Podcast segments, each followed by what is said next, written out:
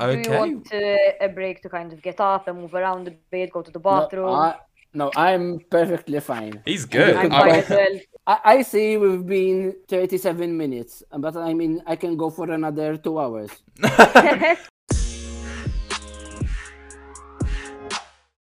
Hello, everyone, and welcome back to the next stage. This time, we are joined by Matthew from Teatru Aurora. It is an opera house in Gozo, and we are here to talk about the history of the house, their upcoming production of Aida, as, w- as well as Exodus, and you know, just the general running of the opera house, really. Um, stay tuned. It is honestly, just as a person who's done the interview, it's a beautiful story. Enjoy. Hi everyone, welcome back to another episode of the Next Stage podcast. Today we're going to talk, be talking about opera and this beautiful little opera theatre found in Gozo, the tiny little island off the coast of Malta. Today we're joined by Matthew Sultana. Hi Matt, say hello to the podcast. Hi, hello, hello everyone. So tell us, Matt, how did Teatru Aurora come about? Um, I don't know how long we have here because that answer can get quite lengthy, but um, ultimately it ended up with um, a- band which is called the Leone Band or the Lion Band, um, which is uh, a wind band made up of amateur volunteer musicians. Um, and this band had a, a club, a clubhouse, you know. And in 1963, they demolished it and built um, what they called the Aurora Theater, which was a 500 seat cinema theater. It was mainly used for a cinema, so it had a very shallow stage and a few small concerts by the band. But you have to understand that here in Victoria, in my hometown, um, the Lion Band is not alone. There's the rival band, which is the band of the Star. And five years later, that band built a theater, which was double the size, with um, some 1,000 seat capacity. So, and quite a larger stage. So, in the 1960s, uh, we were being driven out of business you know so uh, someone had to answer that and it so happened that in 1971 there was this house for sale um, which belonged to the Tabone family. The people in Malta knows it because Tabone families had even a president of Malta in their in, in their family line, and the the house was was for sale. And my band decided it was a very bold and audacious decision um, to go for it. It meant a great deal because uh, the Aurora was only seven years old. So uh, you demolish a building, you build it again, then after seven years you buy somewhere else uh, to move. So it, it was it was very bold, and uh, in a very conservative society, um, the Aurora was always in the heart of the city, and now this new building, this new Aurora, uh, was uh, quite uh, on the outskirts, where in those times it wasn't even considered part of Victoria. So it was it was very bold, um, but they went for it. They bought the place. They demolished a great deal of it, and and built the Aurora. It was a, a large villa. Uh, originally, it was a fully detached countryside villa. Nowadays, if you come to the public street and you see the Aurora uh, surrounded by buildings, you can't understand. But it was it was a fully detached villa with a large garden and stables at the back. They demolished it, and on the garden they built the the opera house there. Um, nowadays, with 1,600 seats, it's definitely the largest theater and the proper opera house on the Maltese Islands. So it was built, it was built, funded and built even manually by volunteers between 1971 and 1976. So people used to go to help the builders after their working hours. Um, people used to organize parties and discos to get fundraising so they, they, they could finance the works and, and buy the materials. It was, since inception, a ve- very much a community theater that's how it came to be that's how it was it was run and that's more or less how it's still run as a community theater. But it's 1,600 seats, so. So um, uh, I'm interested because I, I mean, as someone who's dabbled in musicianship in the past, what kind of band was the uh, Leone band? Was it like um, was it like wind, orchestral? Was it like No, a quartet? It's a wind band. Okay. Uh, so in Gozo, there are 10 wind bands, one in every village, but in Victoria, there are two. So we are quite uh, uh, at a, in, a, in a funny love hate relationship, you know? Yes. um, but it's a wind band. It's a marching band. So our services mainly are marching uh, uh, band marches in the open air. We organize religious feasts in summer. So every weekend there's a different religious feast here and there.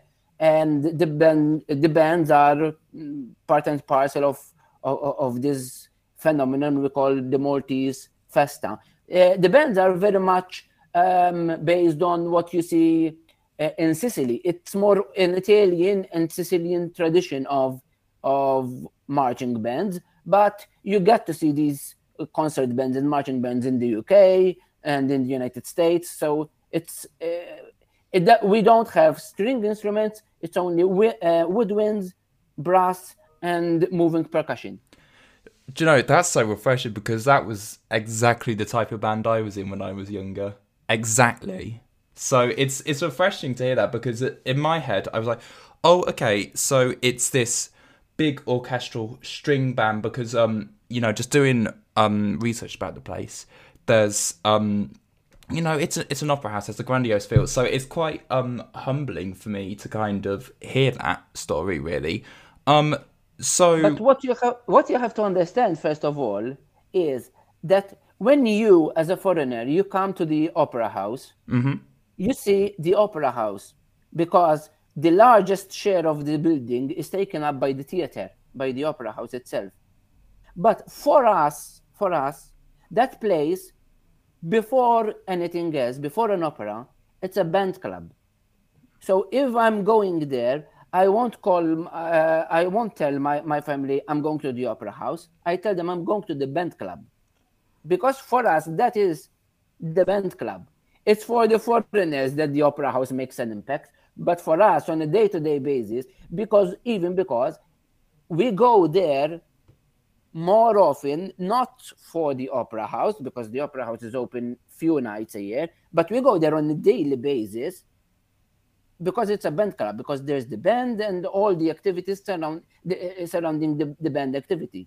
Now, the band does a lot of lots of activities, and one of them, for example, we have a, a, folk group, so we have a dance group with with folk costumes. We have a snooker club, so we have people coming at, at the club to, to play snooker. And we have a fireworks factory, uh, so and fireworks enthusiasts they, they manufacture fireworks. And one of these surrounding events, subsidiary events of activities of the band is the theater and the opera.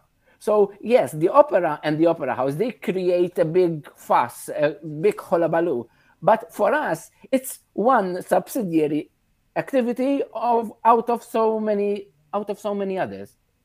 Okay, let's delve into that a little bit more then. So, when you're like looking for work, like you're sourcing, you're producing the work, um, what is it that you take into consideration? Like you, because by the grasp I have, you have the opera on one side and the community band on the other. Yes. So, how do you kind of source work for both of these things? As far as dance shows, concerts, and other forms of entertainment are concerned, uh, we usually hire the space and then we assist the companies or whoever they are. Uh, I mean, we assist them very wholeheartedly. So it's more a case of they find us rather than we find them, or we go about sourcing or, or searching for for productions and events. But once they start the project at the Aurora, they know that there's an in-house team which is very ready and willing to tend to their needs. It's very much a family thing at the Aurora. Um, so we are there uh, because we simply love the place and we love the work. uh, which is voluntary. So we go the extra mile or two or three um, to help whoever wants to produce anything at the Aurora. Uh, it's not like we're going there uh, because we're employed, so we go from eight till four, and once it's four o'clock, we clock, we punch, and leave. We value very much these these collaborations. But then there is, for example, opera. As far as opera is concerned, which is our major production, it all depends on the title and the producer. We come at the Aurora from a very lengthy traditional association with the Tabile family. The Tabile family is an Italian family. Uh, the mother, Flavia, was with us as the leading soprano in 1977 when the Aurora put up the first opera in 1977. She was a household name at the Rome Opera and she stayed with us. She came the first time as a soprano and the second time, but she stayed with with us, supporting us each and every year. Then her daughter Novella continued with us uh, until 2016 as stage director. She's still a very close friend of ours, as you can imagine. Uh, with Novella, for example, who apart from being a stage director, she was a set designer. Um, we very much preferred having her original set designs produced in house at the Aurora, and then uh, we usually sourced costumes and props from Italian houses. Uh, lately, after after um, Tabili, uh, we've started a collaboration with the world-renowned stage director Vivian Hewitt. She's Irish-born but based in Italy. Her baptism of fire with us was Tosca in 2018 when we took the bold decision to construct a full, a new full production with sets, props, costumes, etc. Uh, there was at the time a very strategic collaboration with local couturier Luke Azzopardi and uh, Camilleri Paris Mode, and that was a massive success. More or less, we repeated that story with La Boheme in 2019 with some modifications because, of course, one opera comes uh, with different requirements and exigencies than the other. But yes, there is no hard and fast rule how to source and produce a work. It it very much depends on the title and the key persons you are collaborating with. But sourcing actually is a very, very fascinating thing. One one may think that sourcing something is like uh, an easy way out how to get ready-made things, but it's not. Rather, it is a very, very positive learning curve um, because you get to see foreign products, you get to see how they're made, how they're curated. Um, for example, even makeup. Just to give you one example, um, you think we don't have anyone uh, knowledgeable enough to make stage makeup for an opera, but we chose to source, outsource uh, opera makeup. For example, we had this um, Italian makeup artist, Mara Casasola, um, she works. She she used to work at La Scala Theatre. So even her products, the products she brought with her, when we had our volunteers, makeup artists, helping her, assisting her, the learning experience and expertise they got from her, that was something out of this world. You know, this uh, this makeup artist now she's working with Rai Television. So we were following her on her socials uh, with uh, at the Sanremo backstage, you know, with all with all the artists. You know, when she's here, the wealth of experience and, and knowledge she, she, she can transfer to us. It's uh, that that's the joy, that's the beauty of of sourcing, uh, even costumes, even sets, whatever it is. You said earlier that it's a community theater, but telling us now kind of a bit more of how you run and how you get work away it sounds very much like a like a second home. It is know? a second. It is a second home. Um, for example, um, for us, myself and and my colleagues and other volunteers, um, it's not like that we have to be called to go to the aurora because there's something to be done. No, it's just that if I'm at home and I have nothing to do, by default, I go to the aurora. Mm-hmm. It's kind of like your hangout yes. place. Yes, yes, it is very much the hangout place. So you can find me there on Saturday morning doing some administrative work. Then you find me on Saturday afternoon watching football in the bar. Then you find me uh, Saturday evening uh, at the restaurant. So, how sweet. Uh, you said that uh, kind of work finds you.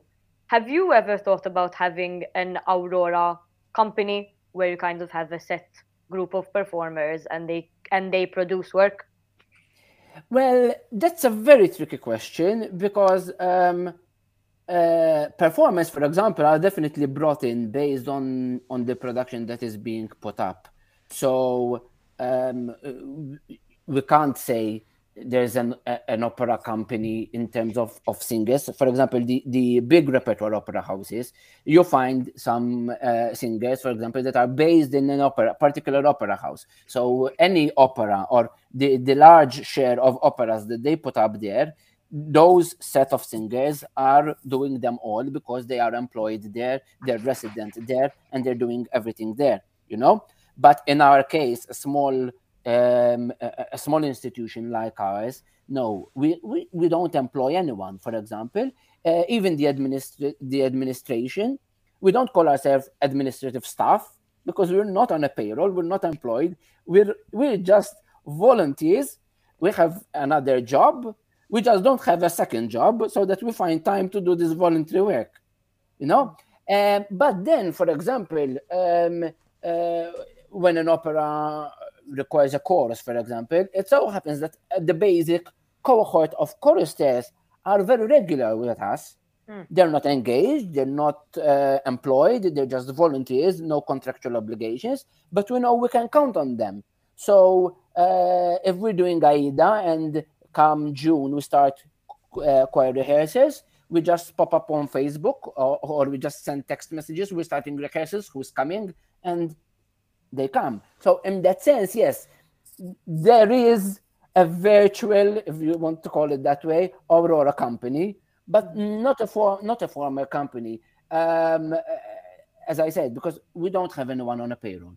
Uh, we, even, for example, even even finance, it's by crowdfunding. We have some government funding on a project basis. For example, the government here recognizes the importance of the opera production, even from a cultural and the touristic and the marketing uh, point of view of the island of Gozo. So we get some government support for the opera project itself. But uh, funding for an opera doesn't cover funding for for staff all year round, you know. So in that sense, it's very difficult to um, to assemble an opera company, a, a, a, fully fledged opera company. But yes, if you if you come to the Aurora and you find these people, and you come next year and you find the same people, then you realize that yes, there is some some form of energetic and enthusiastic company at the hmm. Aurora. Um, we have talked a little bit about the kind of venue that Aurora is, and we've talked a little bit about how you go about sourcing and producing work. But I'd like to ask about how the if there was like a specific piece of work that Aurora is well known for. So I mean, you have your opera house, right? That's one part. Was there a specific production that gained more prominence, shall we say, at Aurora? Well, we're mostly known for opera. Yes few people perhaps realize, but this is the genre we reintroduced in Malta in 1977. Because opera, uh, you have to understand this, there was um, opera in Malta, not in Gozo, was very was very popular, and there was uh, the Manuel Theatre and the Royal Opera House, which was bombed in 1942 and since then that opera house has never been rebuilt. And but opera in malta was always the italian opera. And um, after the war after the war italian opera um, suffered a lot uh, uh, suffered a big decline in popularity uh, because you know uh, we were on on, on the uh, allied side with the british forces and italian was considered during the war as the language of the enemy so uh, anything which was pro-Italian, uh, it was a little bit mm, sidelined, so to speak. And opera was one of those um, casualties. Um, but then in the 19 in the 1970s, um, there was a, a, regained interest in in opera, but there was no proper venue. And when the Aurora was built in, and opened in 1976, the next step was to bring an opera. And in fact, in January 1977, uh, just after three months, we managed to get the first opera, which was um, mainly sourced from the Rome Opera, the Rome National Opera. Um, and that rekindled um, a renewed interest and enthusiasm in, in opera, even in Malta. And we continued putting up operas. For example, uh, in the first years, uh, we used to do two operas in a week, two different operas in the same weekend. One title on Friday and a different title on Saturday. Or one title on Thursday and a different title on, on, on Thursday. And there were there were years when we did um, two sessions, one, for example, in, in spring and one in autumn. So there were four different operas in a year. Then uh, nowadays, um, operas are more professional. Of course, if you compare the quality of operas in the 70s and the operas we do today, uh, they just don't compare, you know. Um, but we went from height to height, and that is the, uh, it. Still get it still has the pride of place. So yes, we are mostly known for operas, and we're very proud about that. Um, but then, uh, of course, um, opera is only once or twice a year, so we have to fill uh, the season uh, with other events because otherwise you fall off the radar, you know. Um, so the band contributes with a number of symphonic concerts. The Malta Philharmonic Orchestra nowadays is very, very uh, more active than before. So um, they visit every so often with different concerts. Um, uh, there are a number of dance schools on the island uh, who put up their uh, dance shows um, at, at, the theater because then uh, you know it, it's a big stage. It's the lar- definitely the largest stage on the island. So anyone who wants to do a, a, production of a certain size, then uh, we're we're here and we're available. So uh, there is there is a there is a mix in in the in the theater season, but we're mostly known for the opera. So for people who don't know much about Malta, uh, Teatru Aurora is found in Gozo, which is Malta's sister island, and it's smaller than Malta. Uh, Matthew, do you think that the fact that it's in Gozo and the fact that it's in Victoria kind of makes a difference to what kind of opera you guys create? You think if it was somewhere else, it would be different? Um, most definitely, most definitely, the location impacts, especially due to the fact uh, that despite our mammoth size, we have the soul of a community theater. That is, we're a theater by the community. If we were somewhere else, I don't believe we would have been a community theater. But precisely because we're in Gozo and because we are the fruit of the history we are, yes, it does make a difference. That's why we are a community theater.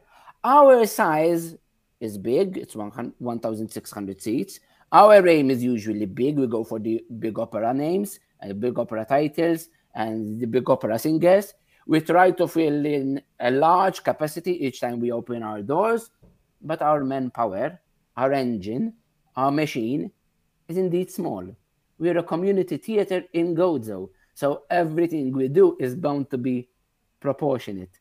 In this respect, for example, when you consider our size and the grandiosity of the operas we stage, that's quite a freak correlation. It, it really, it, it really doesn't tally.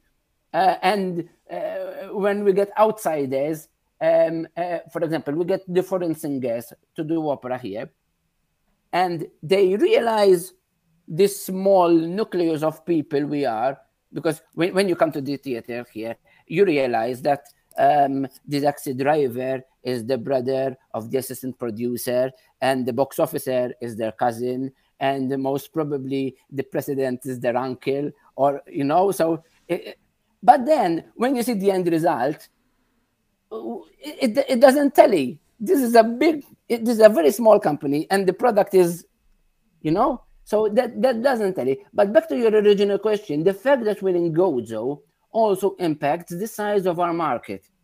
We tend to compare ourselves to foreign theaters because the size and the seating capacity are comparable to foreign theaters. But our markets are not. The Maltese market is small by comparison to uh, foreign market. And if you will, the Gozitan market becomes negligible.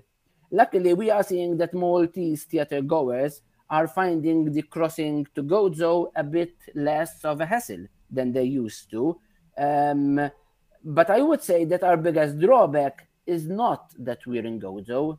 Our biggest drawback is the big size of the theater. Because you see, in Malta, in Valletta, there's Spazju Kreattiv, and with the tourist circulation and the patronage a million times bigger than ours, they have hundreds of shows with 100 people, 150 people, 200 people, audiences, and they're very successful there. Try doing something at the Aurora with 100 people in the stalls. It just doesn't work, you know? So the biggest drawback, I don't say that because it's the location, but it's the size.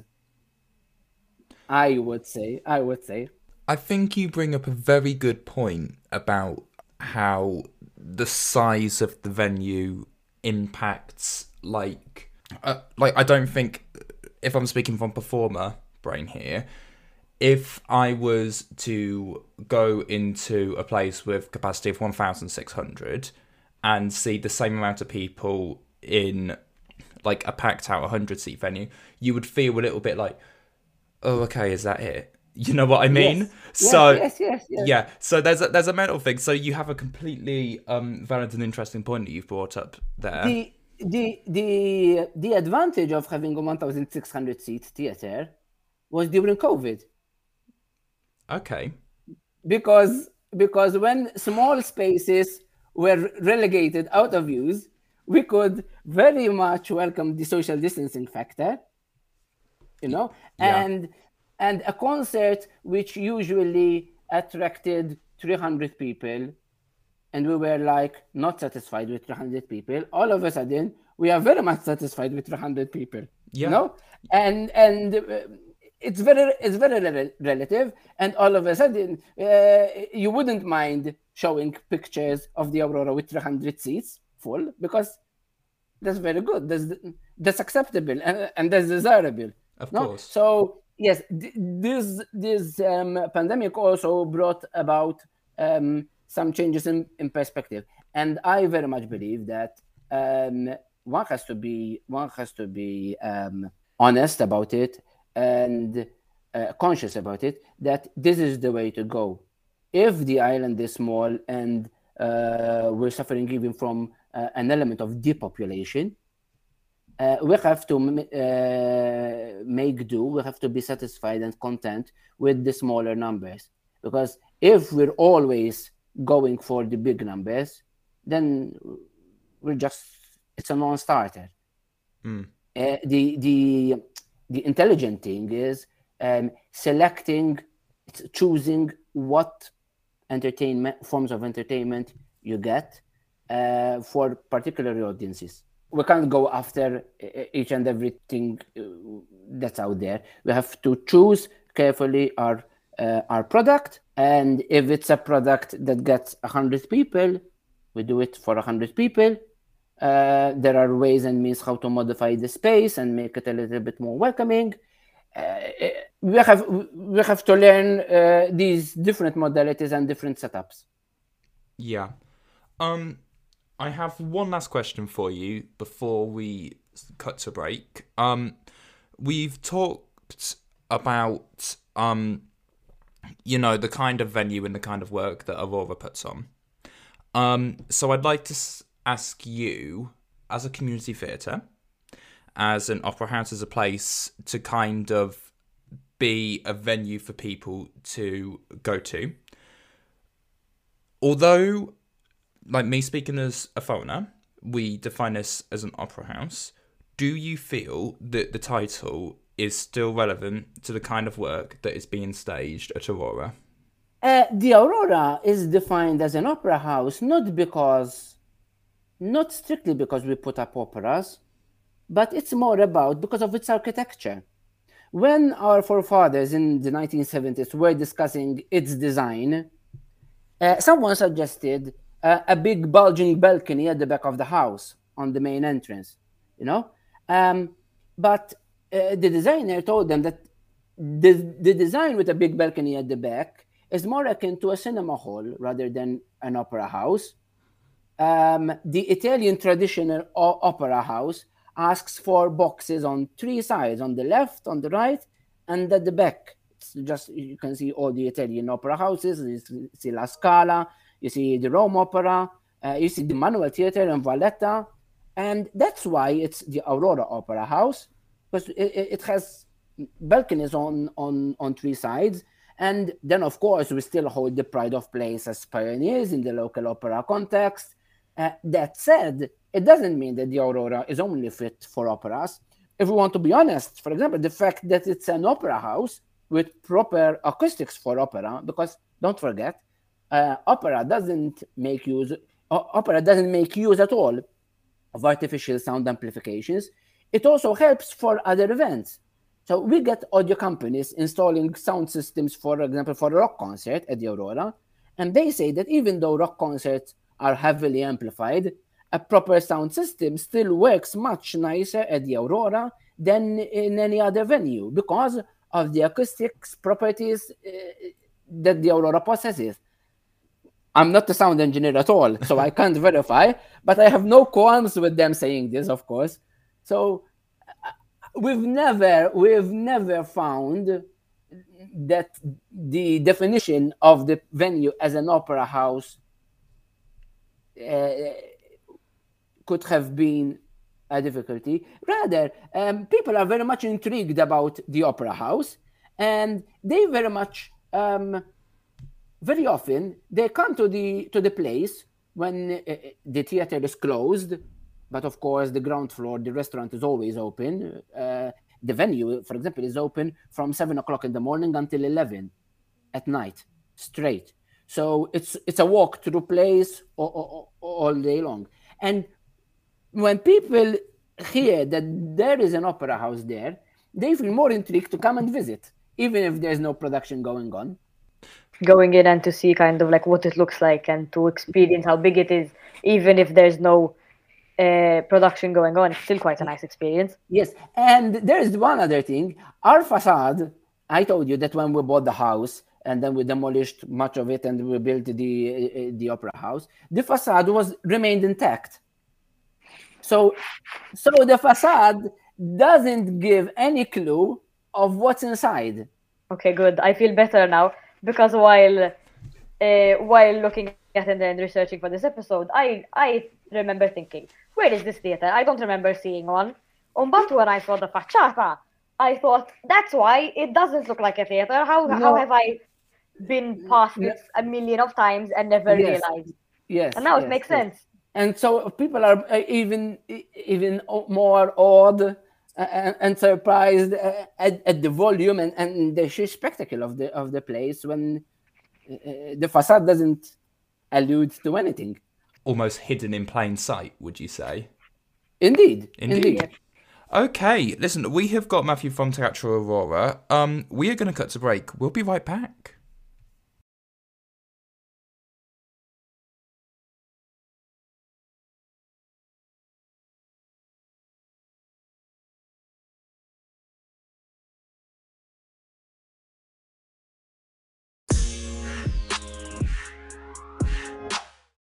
And we're back. We are still joined by Matthew from Teatru Aurora.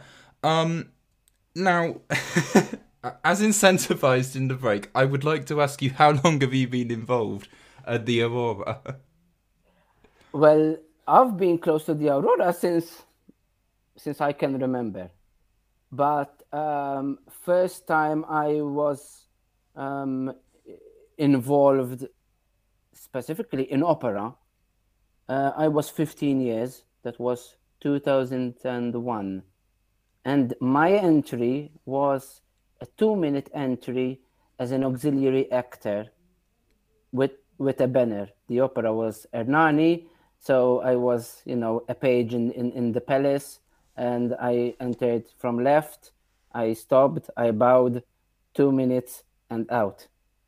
Then the next year, it was um, Turandot. It was more or less the same, but this time the the palace was a Chinese palace in in Beijing, you know. So, um, uh, but then 2004, I started singing in the chorus. Uh, that was Nabucco. It was a big chorus opera, and uh, I I sang in, in the chorus there. 2005, I was studying at university. I was a little bit busy with the studies, so instead of singing the whole opera, I was playing with the backstage orchestra. I was it was Fedora. It was in December. I was playing the accordion there 2007, I was singing in the chorus again. It was La Forza del Destino, and I started assisting in the administrative office. So I was I was um, singing in the chorus during the rehearsals, but then I was um, taxi driving the singers from the hotel to the restaurant and to the from the restaurant to the theater and back. So it, it, it it was it was a blast. I really enjoyed it. It was very busy because you know you go to the rehearsals in the afternoon and then you take them out. You take the singers out for for dinner, late dinner after the rehearsals. Uh, so you know it, it, gets it gets very interesting. Uh, then 2010 date, I was singing in the chorus again, but I was doing the role of an assistant director, assistant to the stage director. So uh, uh, I, I was going up the, the scales on the backstage side. And that happened again in 2009. But I was so badly needed at the backstage that I, I, I was officially I was in the chorus. Then I didn't I didn't sing. Because I, I, I was required backstage. And then in 2010 we had uh, Carmen opera, and then we had to decide okay i do assistant to the stage director and and that's that. So i did um, 2010 11 12 13 then 2014 i went into box office. We had um, a, new ticketing system because until 2014 we were still with the manual tickets uh, and so on so um, we had a new ticketing system and i was a little bit tech savvy uh, able to do it. So I I moved out from backstage, and I went into box office and finance and administration. 2000 since 2016. Now I'm the chief producer of of the opera. So I take uh, I assume responsibility of the budgeting in advance and the, the accounts afterwards, and you know I put the team together. Wow, so, you've really worked your way up from like three seconds on stage to running the whole theater. Uh, mm, yes, you can say, but but that is that is an advantage because whatever I expect from um, the people in my team, uh, I know what to expect because I've been there, I've done that, and that that is also appreciated by uh, everyone in, in the team because uh, when when I ask for something or I ask a question, it's it's something which I I know a little bit from experience because you know so it's not like uh, people are taking decisions in an office uh, but they're never backstage you know it's uh, multifaceted. So sometimes being a jack of quite a number of trades helps. Do you know that wonderfully leads me nicely into my next question because um you've as evidenced you've been involved with opera and the aurora since your teenage years. Yes. And um something that how to say like with opera it can the op- opera is for the old guys no uh you said it on me. Um, yes, a bit. yeah, yeah. Uh, I, I, I'll read my cue. I'll, I'll, I'll be the actor and read the script. So with opera, it can be difficult to engage younger members of the community with the work. Now, there are lots of reasons for this, but I'd like to know how do you engage and encourage younger audiences to get involved with opera and Teatru Aurora? Uh, first and foremost, we engage them by encourage them by encouraging them and inviting them to be part of it. Even if they don't know what opera is, young people enjoy being on stage. We have, I told you, we're a community theater.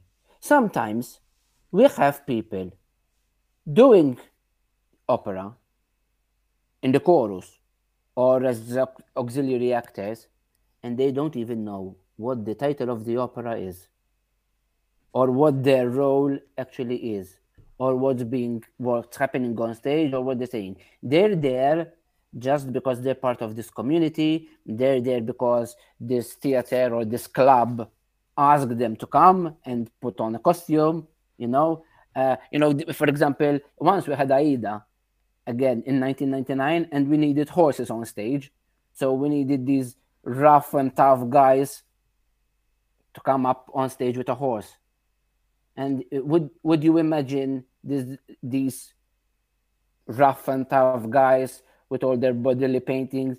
You would dress them as skirt, an Egyptian skirt, but they did it because the club asked them to do it, and they did it. So um, that is that is um, a positive element of a community theater that brings everybody on board. That's how we all started so the opening call, for example, for choristers, be it the children's chorus or the adult chorus, is a very, very important thing in the production of an opera. And contrary to what many may think, this call is not restricted to party supporters or people from the neighborhood or people from the town of Victoria. It is really and truly open to everyone. And this has been fairly successful and interesting because in the last I would say 10, 15 years, the average age of people from the production side, that is um, chorus, backstage, etc., has fallen from over 50s to over 30s, sometimes even over 20s. Many, many, many, many, many young guys. In fact, um, we here in, in, in Malta, university, in which is, we only have one university, and this is in Malta. So the Gozitan University students, when the scholastic year starts, they go to live in Malta. They they rent an apartment, they rent a flat, and they live in Malta from Monday to Friday. Then they come to Gozo only in the weekend. So university school, university year starts on the 1st of October. So we put our, our opera in the first half of October so that we can do the rehearsals during summer because most of our choristers most of our people the people on our team are university students or young people who live who, who work in malta so we ask them to come for rehearsals during summer and then the production week or the, the last two weeks of production the first two weeks of october which is the first two weeks we don't interfere much with, with their with their studies they can afford to do that that's how, for example, one of the reasons why opera at the Aurora settled every year automatically on the second weekend of October. So that was that was very successful. But then we tried to create different kinds of events surrounding the opera to engage with different audiences, not only but particularly young audiences. And these events can take place uh, not necessarily on opera night or during the opera weekend, but even at different times of the year. For example, pre COVID, we were very active with outreach events during what we call European Opera Days. European Opera Days um, is a week in May, you know, Europe Day is 9th May. So um, uh, European Opera Days are a week around the 9th of May. Um, uh, when we usually don't have opera there. But we had an interesting project the last time before before COVID started, with art students from the sixth form. So they were uh, 16, 17 year old art students. There were a number of lectures at their school and talks about the opera, about its plot, about its libretto, its music, um, the composer and, and, and, the librettist. Then the students uh, interpreted that in visual arts. And then they mounted an exhibition at the Opera House uh, on Opera Weekend. Now, since, uh, since COVID, uh, our entries in schools has been severely restricted because you know everybody is a little bit more cautious. You, you, and you can't plan ahead because if COVID numbers rise again, then you have to, to shelf everything, you know. Um, but the situation now calls for rethink on how to attract young people to opera, and there are quite some exciting initiatives in in the pipeline. We just have to iron out some nitty gritties because you know. Uh, then uh, I told you we're in the first half of October. Uh, then if you want to do um, uh, you want to invite school children over for the rehearsals or whatever, it's the first week of school and teachers and educators are still finding their feet in schools. So it, it might not necessarily be the ideal time to disrupt lessons in October. But there are lots of exciting ways how to, to get in schools and how to get uh, young audiences. For example, one one very simple thing was in 2018 when we had Tosca, um, instead of doing the costumes or hiring the costumes from a, a usual house, we got um, a, a, local fashion designer who is very much um, an influential factor on, on social media. And the visibility with young audiences that the Tosca got was something extraordinary, remarkable. So it's how you go about it. I think that um, how you go about it and the relevancy of it is such an important thing to distinguish with these um, art forms that have been around for years. Um, like for example, to, to throw a name in the mix, um, uh, there is a Englishman who's been dead for five hundred odd years. He's called William Shakespeare, and um, he and to this day, um, people still revere him and perform his work regularly that um I I can't verify this, but there was I remember reading something about before Corona, um, there was a play of Shakespeare being performed every minute of the day, at some place in the world. So um, and the way that people, you know, how do you get young people involved with that? A lot of issues with it can sometimes come with the language or the topics and stuff. It's reinventing it to make it relevant for your audiences or getting people involved who are younger and who you want to see the work, that is how you, um, at least in my mind, get people to become a part of and get become a part of and get involved with this sort of thing. Um, it's a bit of a tangent, it's a bit of a stretch, but do you un- but do you understand what I mean? Yes, yes, yes, yes, indeed. Yeah. And I think I think that we were honestly hand on heart. I think we have been fairly successful in these last 10, 15 years we hope I just hope we don't plateau. We have to keep on. We have to keep on. Mm-hmm. Uh, this little thing kind of moves swiftly. Uh, you mentioned that you do your opera shows always in the beginning of October due to school. I think that makes yes. a lot of sense. I think first of all, very smart of you, and also very not even smart, but very human and very nice of you to kind of think of when is the best time for us to do this that will not stress our performers. So I think if you keep thinking with that in mind, I don't think you will reach this plateau that you're hoping not to reach. Because I think as long as you run this theater with the people who make it in mind, I think you will be absolutely fine. Yes, yes. In fact, that's why we still haven't veered off from mid October. It, it, it seems to serve everyone well and then in the large in the larger picture it also helps the island uh, because you know summer uh, economy wise and touristic wise summer is, is is a good season for the economy in gozo but then the uh, as we go into autumn we call those the, the, the shoulder months the leaner months so uh, opera also serves as um, an extension of summer so to speak. So even even the government feels comfortable to support us because we also serve that uh, economic and touristic uh, uh, agenda of, of the island. So Mhm. everybody's Eh, happy with the opera. Yeah, everybody's happy with the opera. So this year you're pre- presenting Verdi's Aida, and Yep. this is your first post-COVID opera. Very hopefully, yes. Yes, oh Leo, you'll manage. So for anyone who's new to the work, can you give us a bit of a brief overview of what the piece is about and how you as Teatru Aurora are interpreting it? So um, I believe that nobody's new to Aida and everybody's new to Aida at the same time.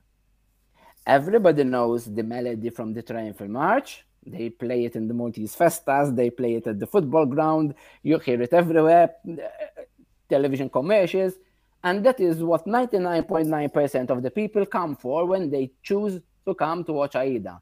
They're all waiting for the pa pam pa pa pa pa pam for the Triumphal March. But apart from that, Aida is a real masterpiece. There is one scene in which the stage is extremely crowded, and the bigger the stage, the better, because you can fit as many people as you like, including horses. We've had two horses on stage for an Aida in 1999. Uh, but then the rest of the opera is very, very intimate, very often with just three persons on stage. So it's it's an opera of contrasts. The Aida choruses are exuberant. I, it's like someone asked Verdi to put everything he knows and everything he could in these music scores, and he did precisely that. But so are the solo parts. Musically speaking, the solo parts and the, the duets and the, the ensembles of Aida, they're like the best sample of Godet and lace. They're very intricate and very, very lovely. If especially if you're into classical music, the Aida solos are the thing to go for. Aida actually is the name of an Ethiopian princess whom we first meet in, in the opera as a slave in the Egyptian king's palace.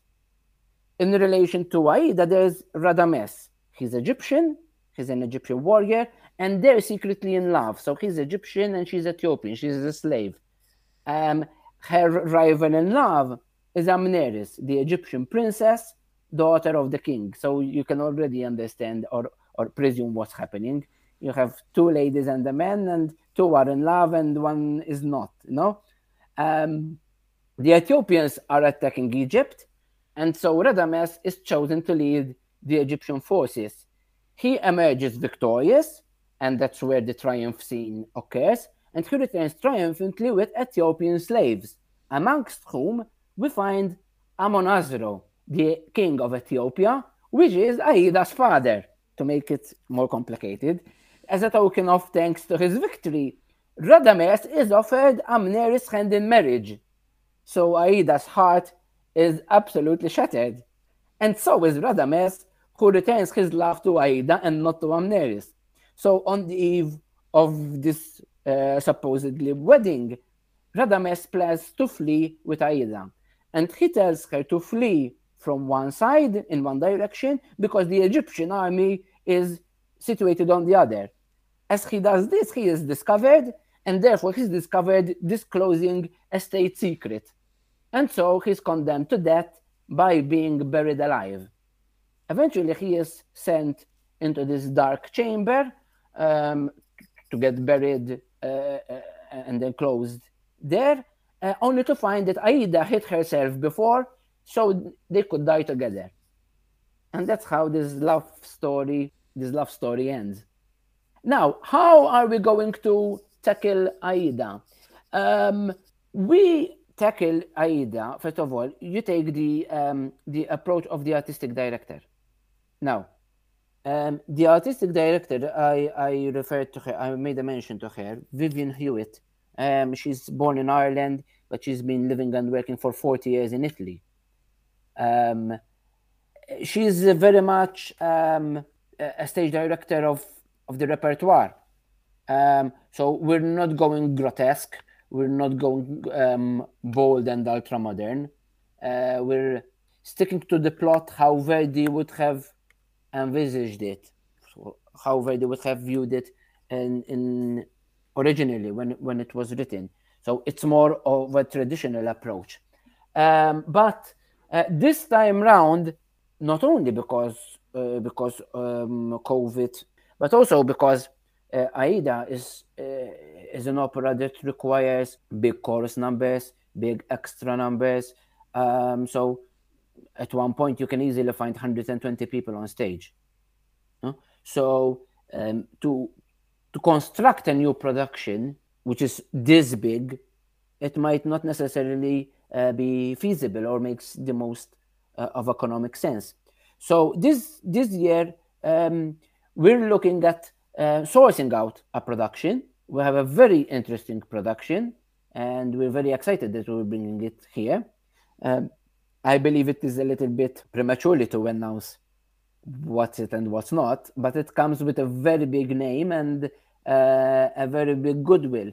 Uh, so it is uh, a production which uh, we would one would expect to see in the grade A and grade B theaters in Italy and the UK, and that is um, very much added value that uh, we're offering our patrons uh, our patrons this year. So it's it's very it's very exciting. Uh, I wish I wish we were closer to the production date because I would be very very much um, how you say um, enthusiastic to disclose even more. Yes. Uh, but what I w- what what I could say what I could say and this is uh, when when I'm asked about the, the, the, production and, and the quality of, of the productions we host here, um, I would say that the the top three singers the top three singers always have um, Italy's La Scala, uh, New York's Covent Garden, uh, uh, uh, London's Covent Garden, New York's Metropolitan on their CV. So, in terms of singing quality, that's the quality you get at the Aurora. And if you get that singing quality, we have to maintain that quality in all other aspects of the of the production.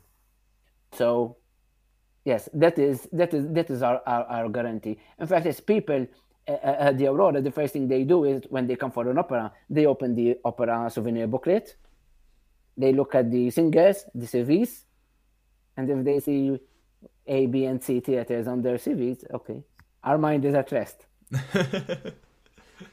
um, I just want to run past you something I read which I'd be interested to hear your opinion on. So, um, when I was doing my research about Aida and how Aurora's interpreted it, um, there was a quote that was highlighted. Um, I'll just read it out. It says, With love triangles, triumphal marches, and chorus, Aida rekindles memories and evokes a brazen spirit of what opera in Gozo really means. So I'd like to ask you, um, what would you describe as seeing opera in Gozo is like, and why would you and why do you feel it's like unique from seeing it elsewhere? Let me put it this way. Um, last um, last weekend, we had the Pope in, in Malta and Gozo, and Malta and Gozo stopped because there was the Pope. And when there's opera in Gozo, it's the same thing. Everybody knows that is the opera in Gozo. It's the opera weekend in Gozo because we, de- we even decorate the streets when there's the opera. The ferry between Malta and Gozo does extra trips for opera patrons. Every there's no there are no other cultural events going on except for the opera. It is a thing. Mm-hmm. October and, is very it's very much a, a, a, quiet month. October is back to school. That's it. But uh, because everybody gives space for opera and Gozo. And when people come there, um, they're not numbers.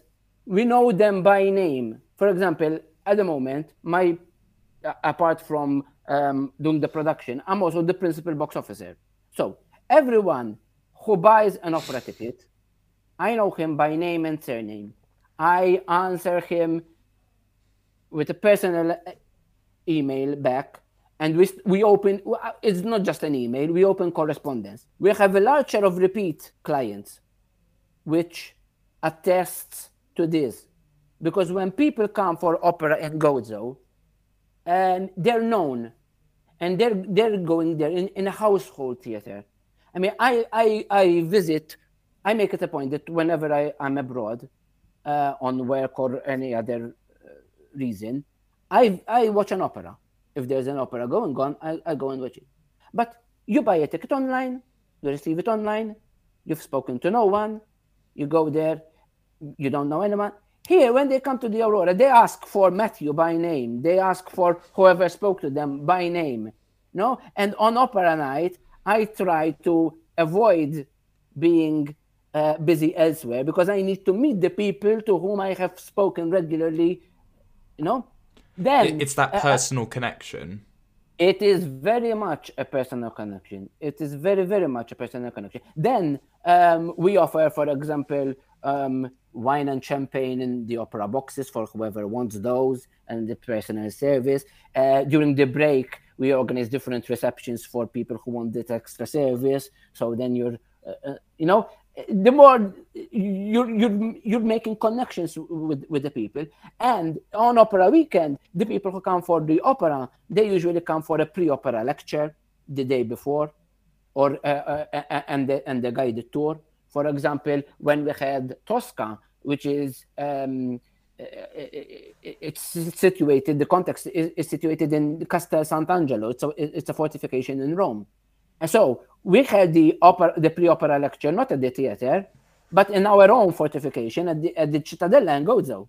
So we had the pre-opera talk there, then we had a, a, a string recital there, and then a guided tour around the, the, the Cittadella, the fortification. So we had we had a group of hundred people there for the talk, and so hundred people from the audience. We had already met them the day before and, and shown them around. The in 2019 we had La Boheme, which is based in in the the Latin Quarter of Paris. No, so uh, we we organized the, the pre-opera talk and, and the guided tour in the so-called Latin Quarter of, of, of Victoria and the Historic Center. We went into the National Library in Gozo. We had the talk there. Then we had a, a guided tour of the old streets in the historic center of, of, of the city. And and then when they came the next day for the opera, we had already known each other by name. So that is that is opera and gozo, which is very very different. Then there is the other phenomenon of opera and gozo, which is different from the production side. For example, um, when a singer is engaged in, in at the Rome Opera, let's let's put it this way: a singer is is is engaged to sing uh, at the Rome Opera. Uh, he's given whatever contractual money they, they agree upon, and that's that. So the singer knows has to report to work at this hour until this hour, and that's it. At the Aurora, no, we give them, uh, of course, we give them their cachet, but then we settle their flights. They don't have to worry about their flights. We settle all their transport from the airport to the hotel, from the hotel to the theater and back. We consult with them about the rehearsing schedule the people who are uh, uh, uh, who, who, who are taxiing them are the people who are rehearsing with them on stage. So if the soprano wants to do an extra rehearsal, an extra half hour of rehearsal, for example, she, she's she's not afraid that the taxi driver will leave because he's there with her.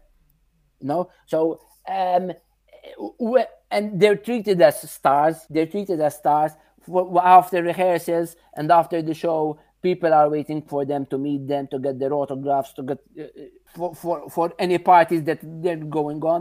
So uh, you see opera singers partying with, with with, with the chorus. And this it, this doesn't happen elsewhere. In 2010 2012 we had um, Turandot. And for Turandot uh, and I say this because it's public knowledge we had um, uh, the soprano Maria Guleghina.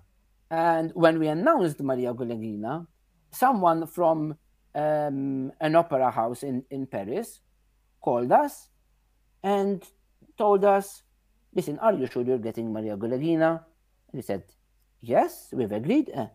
And they told us, are you sure that Maria Guleghina knows what size and what level of theater you are? Because um, she is not known to accept uh, anything less than the big theaters. So, I mean, they called out of concern. uh, it's like uh, beware that she, she, she won't drop out at the last minute and then you end up without the leading soprano. And so we were all a little bit cautious, you know. Uh, so we were um, renovating the dressing rooms. We had a lady in waiting specifically for her. Uh, we upgraded the hotel room. Uh, uh you know, because if if you're uh, warned in advance, you try to do uh, your utmost, no? And then she came, and when she went, she, she arrived at the theater, and she saw that everybody's family there, and she was tired, and we asked her if, want, if she wants us to drive her to the hotel. And then she she said, "I think Gozo is a lovely island, but I don't get to see any of it." And all of a sudden, someone offered a private tour around the island the next day in the morning. When the show was over, she was kneeling down, kissing the floor, saying, "This is home." And that that is that is what opera and gozo really means. And Aida with a big because sometimes when you have a small opera with small cast, you, you tend to lose this feeling. But with Aida, a, a, an opera that brings so many people around, the spirit of opera and gozo will be very high. You've left me speechless, Matthew. Genuinely, I did. I didn't know that it was such a one. It was such a big deal. First of all, I didn't know it was such an event. I I did I I'm really amazed at myself at how much we don't know about what goes on in Gozo, even though we're a 30 minute boat ride away. Well, that that reflects even on us, eh? because sometimes we concentrate our marketing on the foreign market, and perhaps there's still some more space for more marketing locally. So yes, we'll do. we'll do. All right. So uh, moving on, let's have a little bit of a break from the opera.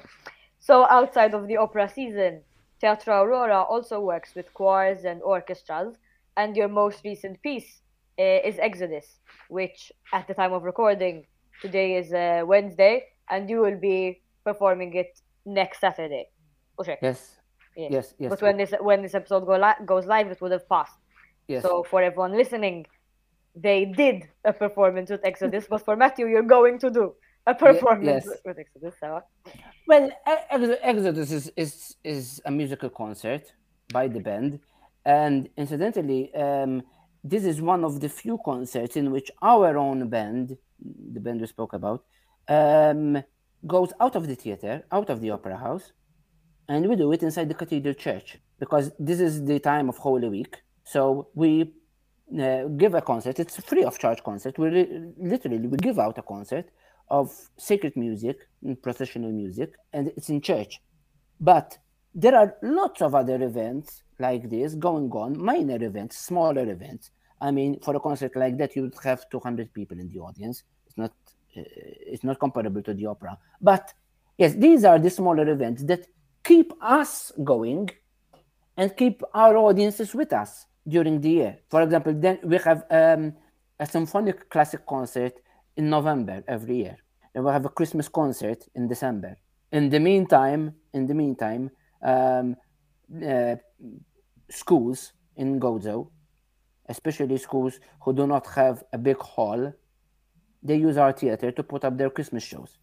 So December, December is always full up with, with school shows, school Christmas shows there. Then there are a number of other uh, NGOs, cultural organizations, non-governmental organizations, uh, who put up rock concerts and symphonic concerts, the Malta Philharmonic visits quite often, um, and uh, music videos.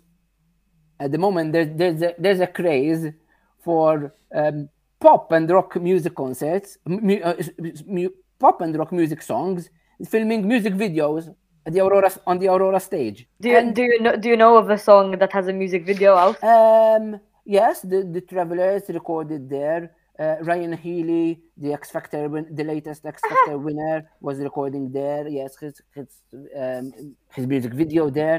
Yes, yes, we, we, we get quite a number of those. Then, not not to mention, not to mention, um, wed- wedding photos photo Oh, sessions. pre- pre-wed- pre-wed- uh, Pre-wedding. pre-wedding photos.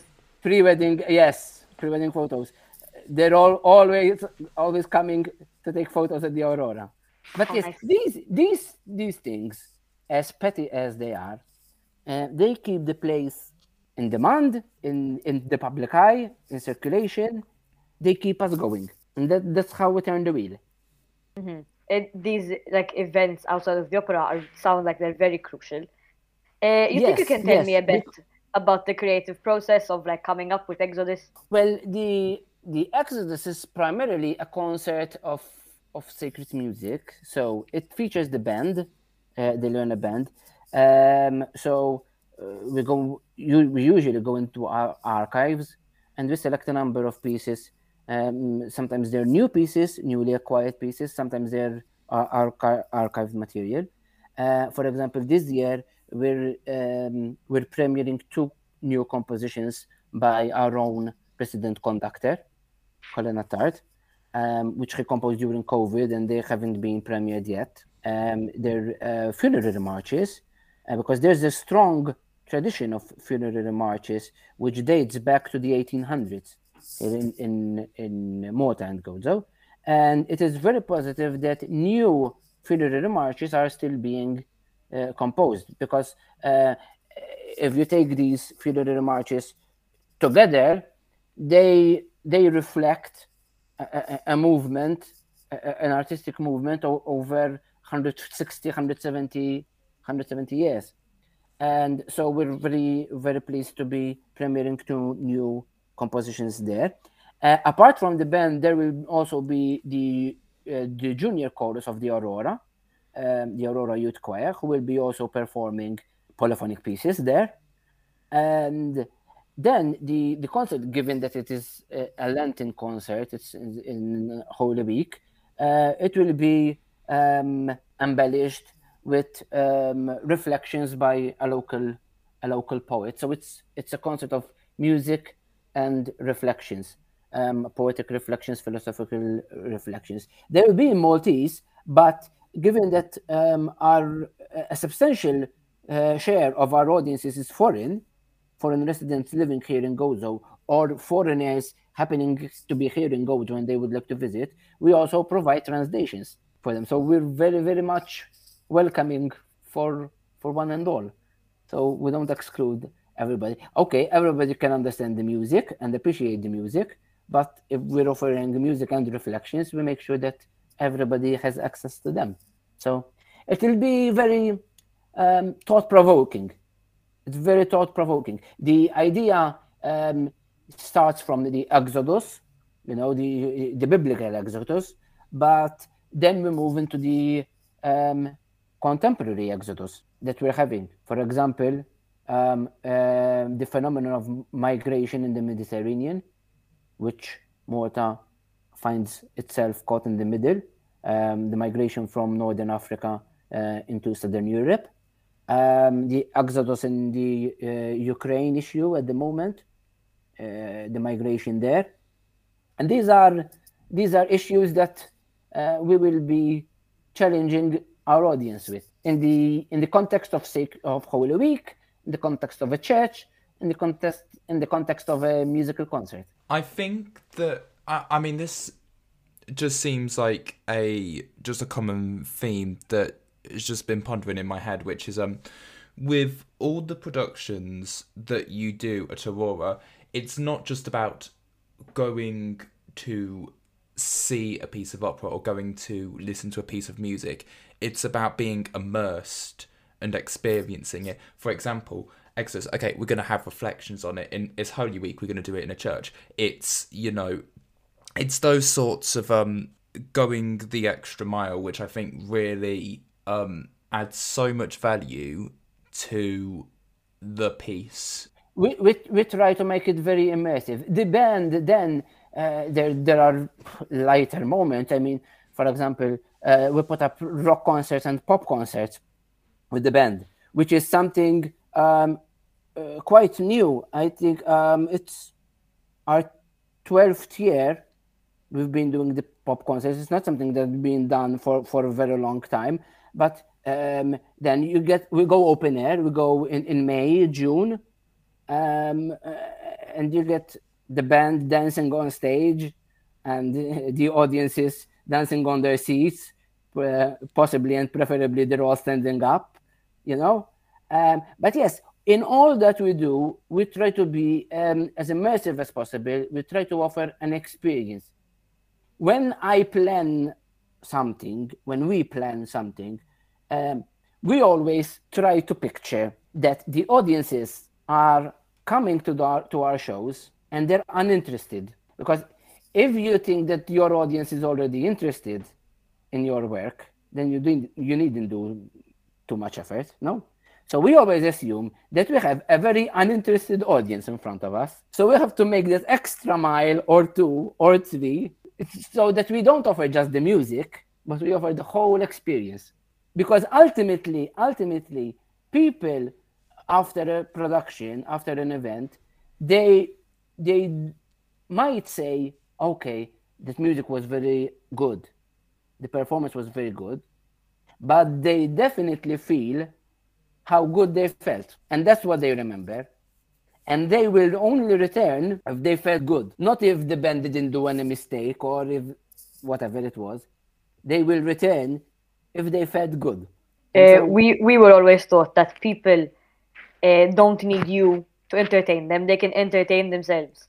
So you taking this approach of people are not interested, it's very it's a very realistically smart, creative, and just generally good way to approach it to kind of one always create works which are better every year and two always create works which kind of leave a smile and leave an impact on your audiences. Yes they have uh, they have to be to be meaningful. I don't believe i don't believe that people come uh, to hear the Leone band performing robbie williams let me entertain you. Because we can't play we can't perform let me entertain you any better than robbie williams. No. So we have to make up with something else, with, with, the atmosphere, with with the whole experience. Oh, so that's how we tackle things. Listen, Matthew, it has been a genuine pleasure getting to learn all about the this beautiful theatre and the like profound impact it has on um creating work not just for Gozo but for international audiences. So before we sign off, I just want to ask you um, what is the next stage for Teatru Aurora? So, do you have any upcoming projects in the pipeline that you can share for summer? I know you can't say an awful lot about mm. Aida, but is there something else that you want to shoehorn in? Where can we find Teatru Aurora? So you find Teatru Aurora on, on the website, which is uh, Teatru Aurora, teatruaurora.com. Um, teatru written in Maltese, which is almost Italian teatro, but with a U. Um, we have uh, now in a series of small scale events in in April, uh, which is um, it's more of a showcase for our, our students, our junior chorus, our, our musical students. Um, then in May we have this big concert which is called Leone Goes Pop, um, which usually takes place open air. This time round we're moving it indoors to create a very different atmosphere. Uh, we're not going open air, but we're going indoors and darker and noisier, possibly noisier. No, um, so that's on the 28th of May. Then we stop in in summer because um, the, actually the theater stops in summer because it, it's it's too hot but in summer, we have our own festa, which is on the 15th of August. So we have lots of open air events there, band marches. We have another um, symphonic concert in the open air in the main in the main road of Victoria, right in front of the Opera House, which is on the 9th of August. Then uh, our season starts um, with um, an event by the Malta Philharmonic Orchestra. Um, uh, details are not yet announced, but the date is booked. Uh, which is mid September. Um, it is an international event by the Malta Philharmonic on the 10th of September. Then we get our opera, which is Aida, on the 15th of October. Two weeks later, we have um, a rock orchestral concert uh, which is not produced by us. It will be it will be um, a foreign production coming to the Aurora, and then we have our own um, classic annual concert by the Leone Band in November and the Christmas concert in December. In the meantime, there will be the school shows coming up uh, in December, and that will take us um, right into hopefully a brighter 2023 that is perhaps the best um wham bam here's the yearly plan sign off that we've that we've had on here i think greta like um yeah it honestly, definitely is honestly it's like right da, da, da, love it um listen we will put all the relevant information you need to find out about Teatru Aurora in our episode description. Um, we'll include links to the website if you want to learn more about AIDA, the theatre, you name it. If you want to find out about them, go down into the description. We'll be able to help you out. Um, Matthew, once again, thank you so much for coming on to the next stage. Um, we are super, super happy that you decided to come on and talk about the um theatre. And um, yeah, thank you so much. Thank you. It's been an absolute pleasure. Thank you, Matthew. That was Matthew Sultana from Teatru Aurora. As you have heard, he's been part of this theatre, which is basically his home, his entire life. Teatru Aurora really speaks about and is a true testament to how community theatres and opera houses don't have to be separated. Because I think defining Teatru Aurora as a community opera house would be the best way to describe how they function the level of productions they have on and the kind of work that they produce. We hope that you enjoyed listening to Matthew's lovely stories. We hope that you will come visit and go check out what they have going on. But until then, see you at the next stage.